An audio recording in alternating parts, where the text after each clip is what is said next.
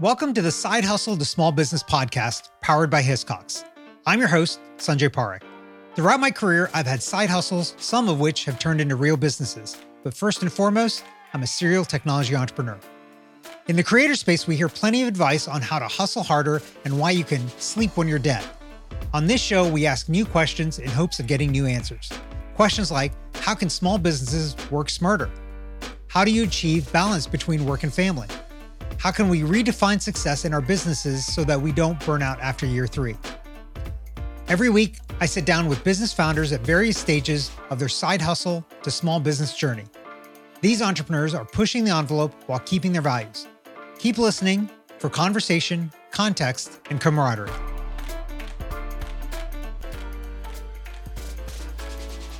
Today, our guest, Brooke Monaghan, is joining us from Long Beach, California. Brooke is a project management professional who specializes in process improvement, project management, people management, business acumen, and coaching. Brooke balances her uncanny knack for simplifying complex problems with her knowledge of industry best practices and a truly supportive relationship with everyone she works with. Brooke, welcome to the show. Thank you so much for having me. I'm really excited. Um, so am I. And before we get into like the fun, juicy parts of it, I'd love for you to give us just a minute or two about your background and what got you to the point that you're at right now. Sure. Um, so I had shared with you before we, when we were chatting that I've always wanted to work for myself, and uh, just from a very young age was not, you know, I wasn't like that entrepreneurial kind of kid who was constantly doing like the lemonade stands and like selling things at school. I was just the like constantly in my mind about like how can I figure out how to not have to deal with honestly, I think it was like not having to deal with the kinds of things that I was dealing with at school, where I was just like, I don't want someone to be able to tell me what to do for the rest of my life. Like, I need to figure out a way out of this. Um, and then as I got older, I kind of realized that like I really loved business. Like, I loved the puzzle of business and figuring out ways to um, you know, just like problem solve around it and the ways that you could generate solutions for people and like how cool that could be.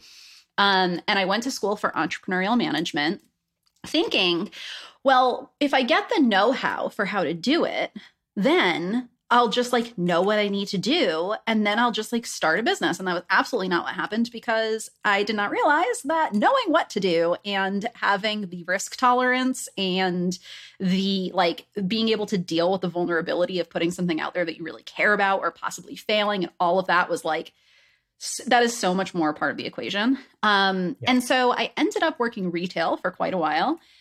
And I learned so much in retail. I mean, you just end up like, as a GM, it's like you're learning so many things that go into running a business. But the thing that was really mind blowing for me was seeing that every single store would get the same setup in terms of this is what you're supposed to do, and this is the product that you have, and this is how you're supposed to set it up. And you would see some stores just run like a well-oiled machine and other stores were just a hot mess and not doing well and i thought it was so fun to just figure out how to just like be really high performing and also have a team of people that actually um, were respectful and felt respected at work and and had this like really nice experience of I've been working retail for so long and now I actually like working here. Um, and I worked there for a long time and then finally one day it was just like I can't I, I need to do something that at the very least feels meaningful to me and is aligned with my values and maybe gives me some space because I was so burnt out and I just needed some space to figure out what my business was going to be. Like I yeah. knew that I needed to work for myself, but I never could figure out what my thing was. Yeah. And I don't know why consulting just literally never popped into my mind. I remember listening to a podcast one day. Podcasts have like changed my life. Like conversations that I've heard people have like this have absolutely changed my life. And I heard somebody talking on a podcast one day talking about how they started their consulting business. And I was like, oh, wait a second. I know so many people who want to start businesses or who have wound up accidentally working for themselves and don't want to deal with the business side. That's all I want to deal with. Like, why don't I start doing that? And so I kind of started toying with that idea. And while I went into a new nonprofit role, and then um, what ended up happening was eventually, like, I ended up in a situation where I was moving across the country for reasons that were kind of just my husband was getting a job across the country. And so I was leaving. And I ended up convincing my employer to hire me as a consultant. And that was my very first client. And I I was like, you know what? There's never a good time to do this. I'm just going to figure it out. And I started consulting with them on the side.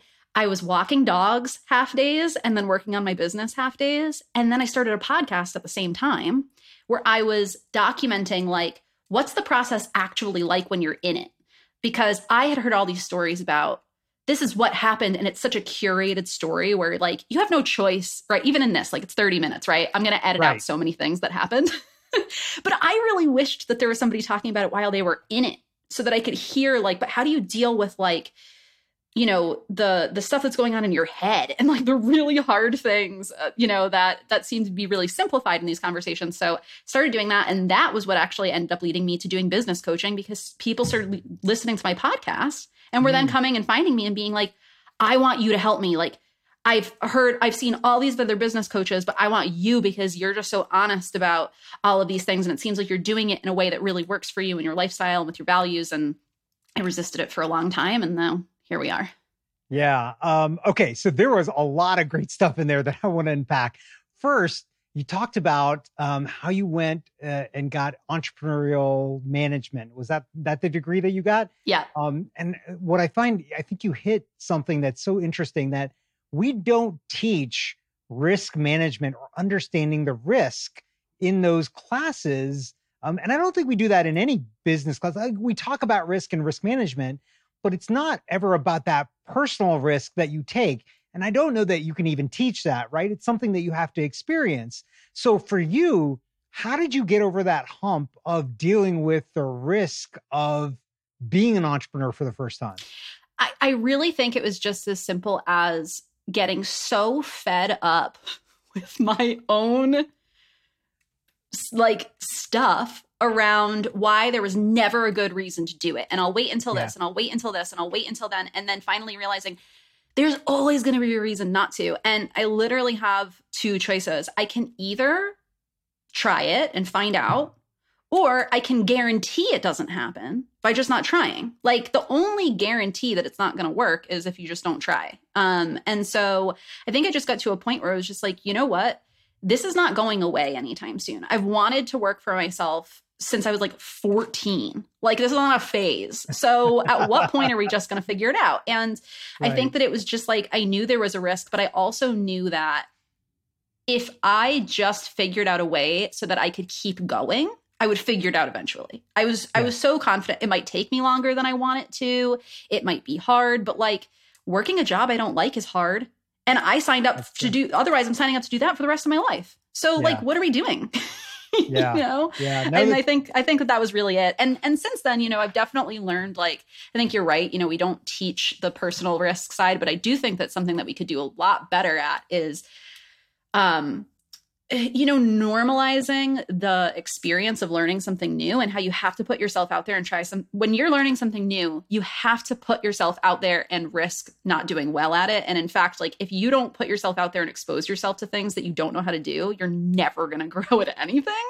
Yeah. And I think our culture is just so like, so perfectionist um it really does not lend itself well to well that. and, and i and i think that starts early on right when you're going to school and the point is to get good grades and get a's and if you fail that's a bad thing and so we're kind of indoctrinating that and, and to your point when you learn new things or try new things you're not going to succeed the first time out of the gate very likely like it is very rare I mean, some people yeah. will yeah. Some some people that are not me or maybe not you uh, will succeed right out of the gate, but most of us are going to fail right out of the gate, and we've been taught like that's that's not good, right? Yeah. And so it prevents, I think, a lot of people. And and I think to your point, there's a lot of people that prevent themselves from being entrepreneurs because they're afraid of failing because of that. Mm-hmm. So you mentioned um, you didn't do the entrepreneurial thing and selling candy bars to other kids and things like that is this your first entrepreneurial thing? And if so, are there other entrepreneurs in the family that you got to watch through this process that that has helped you along the way? Yeah, um, this is my first entrepreneurial thing. Um, but yeah, like there's entrepreneurs in my family, but I don't think I realized that until I was older because nobody looked at themselves as like a quote unquote entrepreneur, right? Yeah. Um, I come from a fishing family. Like my dad was a my dad and my whole dad side of the family are, were all commercial lobstermen. Um, and so they're, you know, self-employed work for themselves, but it's the kind of work where you get up at 4:30 in the morning and you go out and you do physical labor and you like get skin cancer because you're like out in the middle of the ocean with the sun beating on you your whole life. Right. And like everyone is like beat up and it's just such hard work.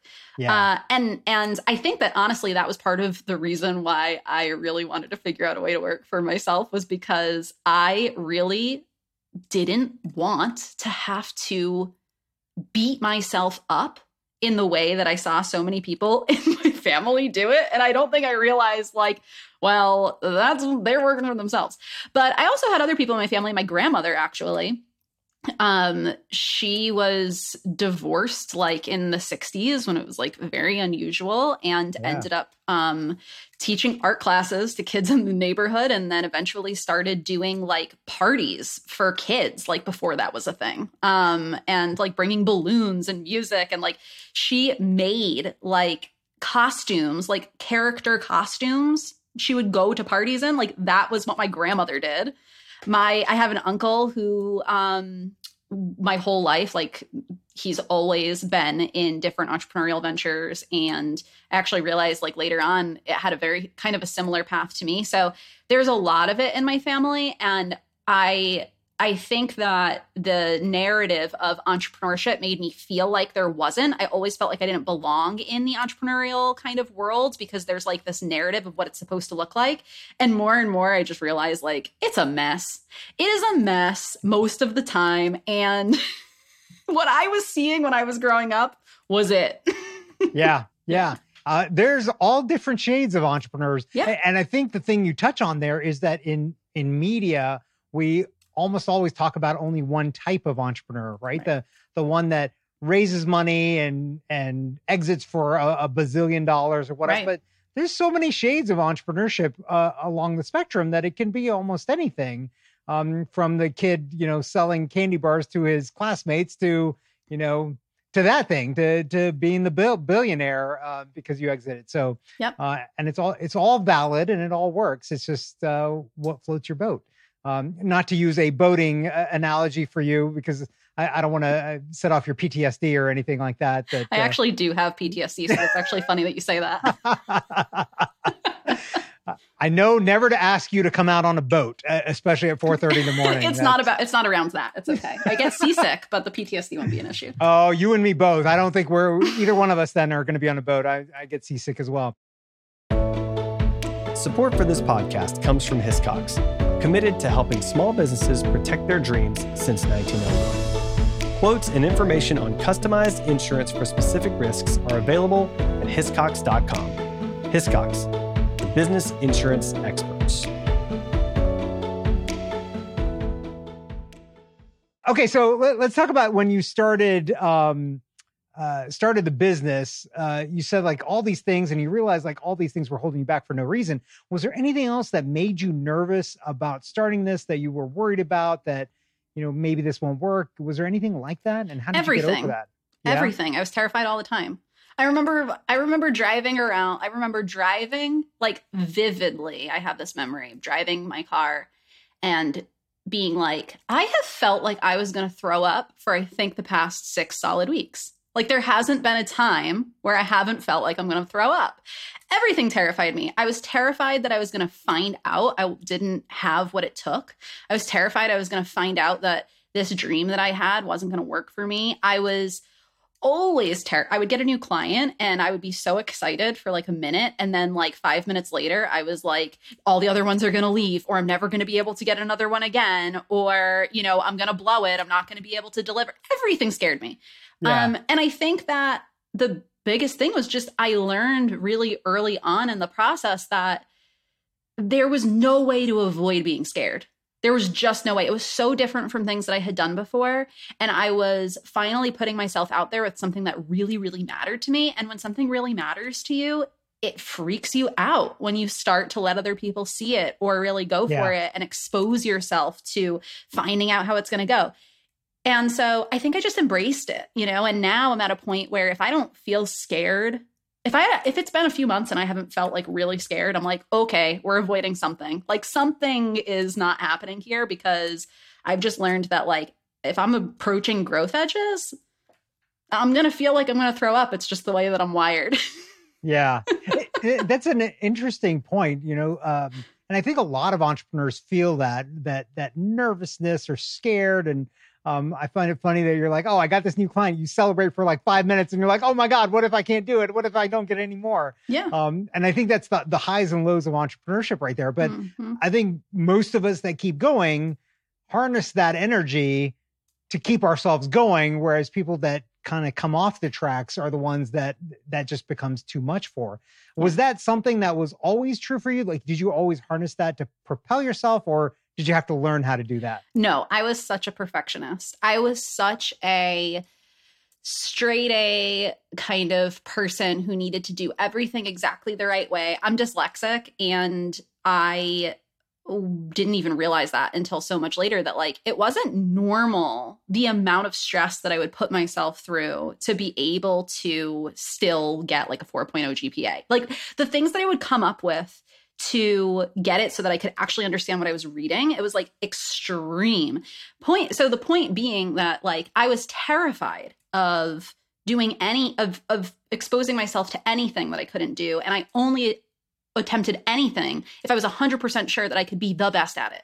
I was like there's no point in doing anything if I can't guarantee that I am going to be the best person at it in the room. And eventually I realized that all that, that was doing for me was just keeping me in this big fish in a little pond kind of mm-hmm. syndrome where I was constantly wondering why I was ending up in these places where, you know, I guess it felt good that I could really perform, but like it's not where I wanted to be. And so Right. that was really one of the things that pushed me to be like, okay, it's time to start taking some risks. Like, I'm done with this. When I was done, I was done. I was just like, I'm not doing this anymore. And I just really went totally in the other direction and started opening myself up to finally um taking the risk of you know the financial risk is one thing. That wasn't even the scariest part for me. For me the scariest part was taking the risk of saying i'm going to go and dare to do this thing and i'm going to let everyone watch me potentially not be able to do it. It was like the first time in my life that i felt like i was really opening myself up to that and it was brand new. Yeah, and that, and that's a common thing I think a lot of entrepreneurs have to grapple with because uh, I mean like I remember it from when I started my first company that a lot of other people around me that were probably scared to be entrepreneurs themselves would say things to tear down the Oh, yeah. one that's stepping out, right? And and it's hard to kind of do that because yeah, what if you do fail and then everybody's looking and pointing at you and see you shouldn't have done that Yep. Yep. and, and I don't know how we solve that problem and how we, you know, get people to kind of normalize like, no, this is an okay thing and, and it's okay to fail. It, it got, goes back to that whole thing of like, no, you don't have to always make straight A's. yeah Um, yeah It- it's agree. okay to fail. Yeah. I agree. I think that, like, you know, it, it, there's really something to be said for, and this is something I've been thinking about so much lately because I I see it happen so much in the coaching space hmm where there's people who are saying that what they want to do is help people build confidence and go out there and put their thing out there into the world. But then they're so quick to tear down the way that other coaches coach their clients or Hmm. why somebody else isn't qualified to be advising you or whatever. And I've gotten to a point that used to make me really mad. And I used to get really, um, I mean, up until very recently, honestly, like I've really had to work through that. But finally, I've gotten to a point now where I'm like, okay, you know what? That's a projection of what you're, the judgments that you're putting on yourself. And I know that because I used to do that to people, right? It- like I used to do that too. But now that my confidence has grown, I don't feel the need to judge anyone else in the way that they're doing things because I'm just Yeah. kind of like, you know what? I want to build your confidence so that you can also turn around and do that for other people. And yeah, so I think that like it's it's almost like you've got to be willing to um you've got to be willing to just like build people up around you and I think that with that it kind of comes back to you in time, but Yeah. it does mean that you've got to deal with people who are just grouches. and it's okay. So let's let's pivot on that um, and talk about uh, the business and kind of how you manage it. So you're dealing with these clients and you're coaching them and everything. And how do you balance the stress of that?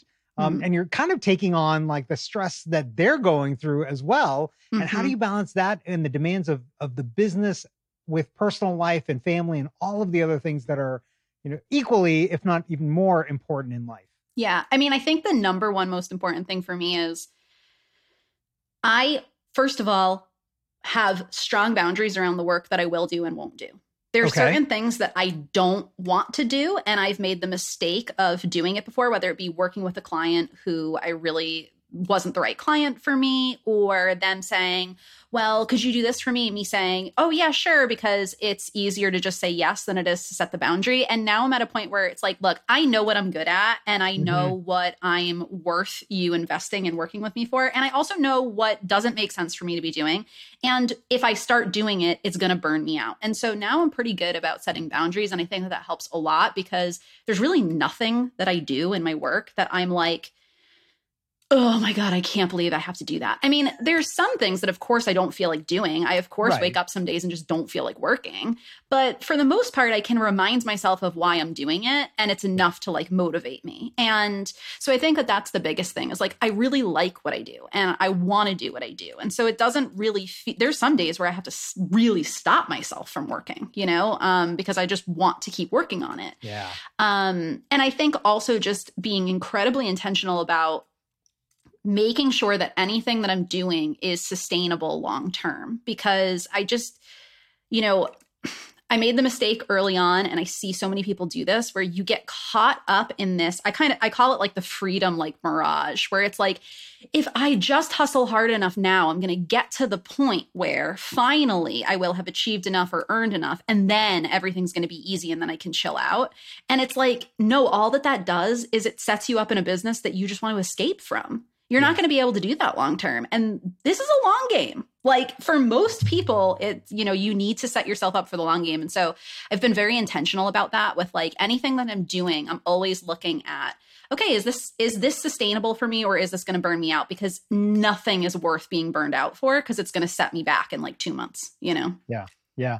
Um, I love that. Uh, and, and you're right. Almost always it's a long game. Uh, you know any entrepreneur that's getting even if you're looking to exit at some point like i tell entrepreneurs all the time it's at least an eight to ten year deal that you're signing up for once you raise money and and do these kinds of things it's not a quick flip like these stories that we see in the media of like oh one year in they sold for a billion dollars like that's so rare yeah it's it's like a fraction of a fraction of a fraction of a mm-hmm. percent mm-hmm. so you can't count on you being that incredible and that awesome that that's going to happen. Yeah, and you. and especially like li- I work mostly with lifestyle business owners. Yeah, people who are just trying to do work that they think is meaningful, set themselves up for some amount of flexibility or freedom or control over their schedule.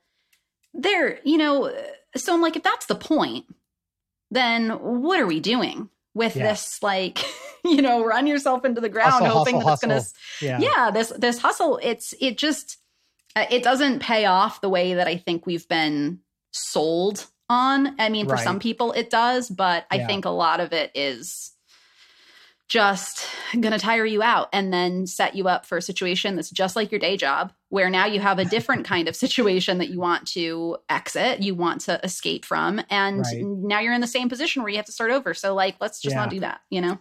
do you have um do you have routines that you stick to like on a daily basis to make sure you stay grounded like you know make sure you sleep at a certain time exercise like whatever it is like is there a routine that you try to stick to?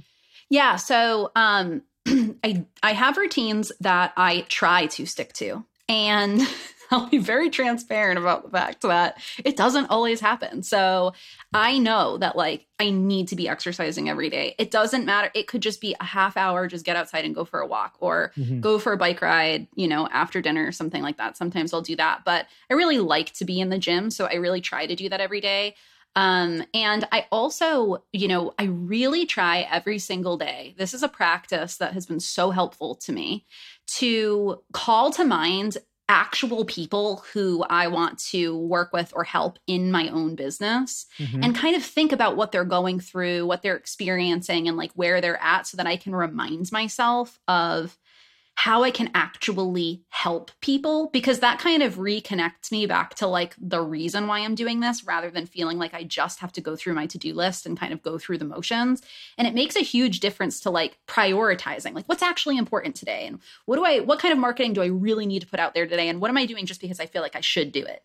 Um, and that really helps kind of prioritize things. And, and then, you know, I really try to, you know, cook dinner every night and like not just like work until late and then oh well now i'm out of time and so i have to you know cooking is like a reason to make myself stop working. Taking my dog out is a reason to make myself stop working and i really have to make myself do that because i just get in this mode i'm one of those people who i hyperfixate and i get into this mode where i i will just go and like time goes out the window and the next thing i know i'm like all i'm just working working working so yeah. yeah. I try to stick to the routines, but if I'm being very honest, and like we, I wasn't planning on talking about this, but we already touched on it. I have complex PTSD.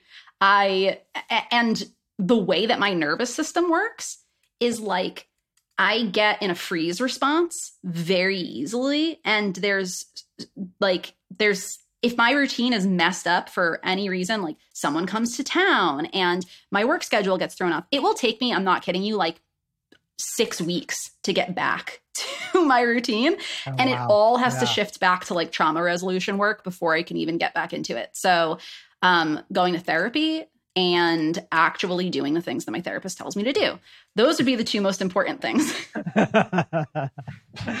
um, yeah, uh, it seems kind of pointless to go to therapy and then not do the things that the person tells you. You're like, yeah, that was fun. Well, I, don't really need to do that. Yeah, it's very easy to go and then be like, yeah, yeah, yeah, I'm going to do that. And then two weeks later, they see you and they're like, did you go for a walk? No. I'm doing it this afternoon. Yes. Uh, yeah. Starting now. Um, okay, so thinking back, you, you've been doing like your own thing for a while. Mm. Um, going back, you know, if you were able to go back in time, is there something that you've realized now that you wish you would have known then that you would do differently, and, and why is it that you would do that differently? Yeah, this question's so hard for me. I have such a hard time not getting in the complexity of everything taught me something. Uh, so I would, ha- you know, but we all know that. So yeah. I'm just going to indulge the question. And I will say that I think I would have leaned into getting help or um, into other people more and realized how much relationships matter.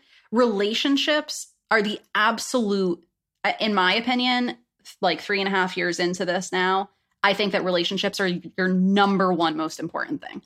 Mm-hmm. Um, and I think that when I first started, I really felt like, well, I'm going to go off and do this thing on my own. So I can do everything on my own. You can't. You just absolutely cannot. And it's not even a matter of like, get an assistant and outsource and delegate. It's not even that. It's like being willing to send an email to somebody and be like, hey, I need help with this thing. Like, I'm trying to promote this thing. Who do you know who could be a fit for this? Like putting yourself out there in that way. And then also reaching out to those people and asking how you can help them. Like my network of other business owners at this point and and also just clients of mine um who I've worked with over the years and really be like built deep connections with. It's paid off for me in a way that I if I had known I would have been leaning into so much harder so much earlier. Yeah. Is there something that you do to make sure that you're maintaining those connections? Is there a tool or anything else like that that you use? I have on my calendar um so I use Asana to manage my mm-hmm. all of my you know to-dos and every single week I have uh two appointments with myself where all I am doing is intentionally networking with people. And so I have one day a week where I'm reaching out to new people. And maybe it's somebody whose podcast I heard, or I heard them on a podcast, or someone mm-hmm. whose content I saw. And I'm just interested in what they're doing and seeing if they maybe want to learn more about it, about each other, and what we're doing, and if we can support each other in some way. Or um, if there's something that I want to learn from them, I will just ask, like, hey, I see that you're doing this thing. I really want to learn how to do that uh, you know, would you be interested in talking about it sometime?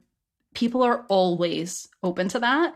And then I have another day where I set an hour aside just to intentionally like be in conversations with people. And but I think that the big thing is like if it's genuine, if you're genuinely if you genuinely care about people, it's just so it, it's just it just happens you know? And so a lot of the relationships that i have i don't really need to think about how i'm maintaining them because they're real people who i genuinely just really care for at this point. And we're going for the same things. And there's this bond that happens when you are in relationships with folks who are also putting themselves out there in the way that you are where yeah. it's just you know it's just a deep kind of connection that you end up building with those people. And yeah. I have so many friends now who anytime that something's going on you know, with in the, the other person's business and we see them promoting something or something like that, we're like texting each other and like, how can I help? You know, like this is that's just a common conversation that I'm in all the time with folks. And I'm really grateful for it now. It was so much harder when I thought I needed to do everything alone. Yeah, absolutely. Um, okay, uh, one last question for you. Yeah. What would you tell someone who's thinking about taking this leap like you did and start a side hustle or start a small business? What advice would you give them? Hmm.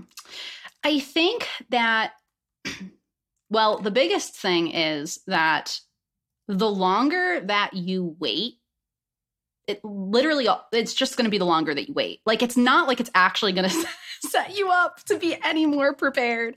Um, I think taking small steps now just identifying what the tiniest first step is that you could take, even if it's just saying it out loud to somebody that you trust, that this is something that you want to do that counts. So I would say just start taking even tiny baby steps toward it because if this has been something you want to do for a long time, it's not going to go away and there's never going to be a time that feels convenient. Um, but the other thing that I would say is, you know, what works for one person might not work for you. And so just be really willing to filter anything that you hear from other people through your own kind of filter and figure out like what's for you and what's not for you my advice might be totally different from somebody else's. And while I went out and just had one client and was like, whatever, I'll walk dogs and I'll figure it out. For other people, they need to maintain a day job for a long time because they need the financial security for themselves right. to just feel grounded enough to continue to show up. So you've got to be willing to just do it your own way and don't let any what anyone else is doing don't compare yourself to that and like judge yourself for it because it's just it's different for every single person. Yeah, yeah, I love that. Um, Brooke, where can our listeners find and connect with you? Yeah, um, so I do have a podcast as well. Uh, so you can find me there. The title of the podcast is Transcend Your Dichotomy. So if you're listening to this, go over there. Um, and then you can find me at brooke-monaghan.com and all of the things that I have to offer there. I've got all kinds of free resources. So if you want to dive into anything there, then I'm sure I will throw it right in your face as soon as you land on that page with whatever I have going on. I love it. I love it. Brooke, thanks so much for being on today. This was so fun. Thank you so much. Thank you for listening to this week's episode of the Side Hustle to Small Business podcast, powered by Hiscox. To learn more about how Hiscox can help protect your small business through intelligent insurance solutions, visit hiscox.com. That's H I S C O X.com. And if you have a story you want to hear on this podcast, please visit hiscox.com slash share your story. I'm your host, Sanjay Parekh. You can find me on Twitter at, at Sanjay, that's S-A-N-J-A-Y, or on my website at sanjayparekh.com.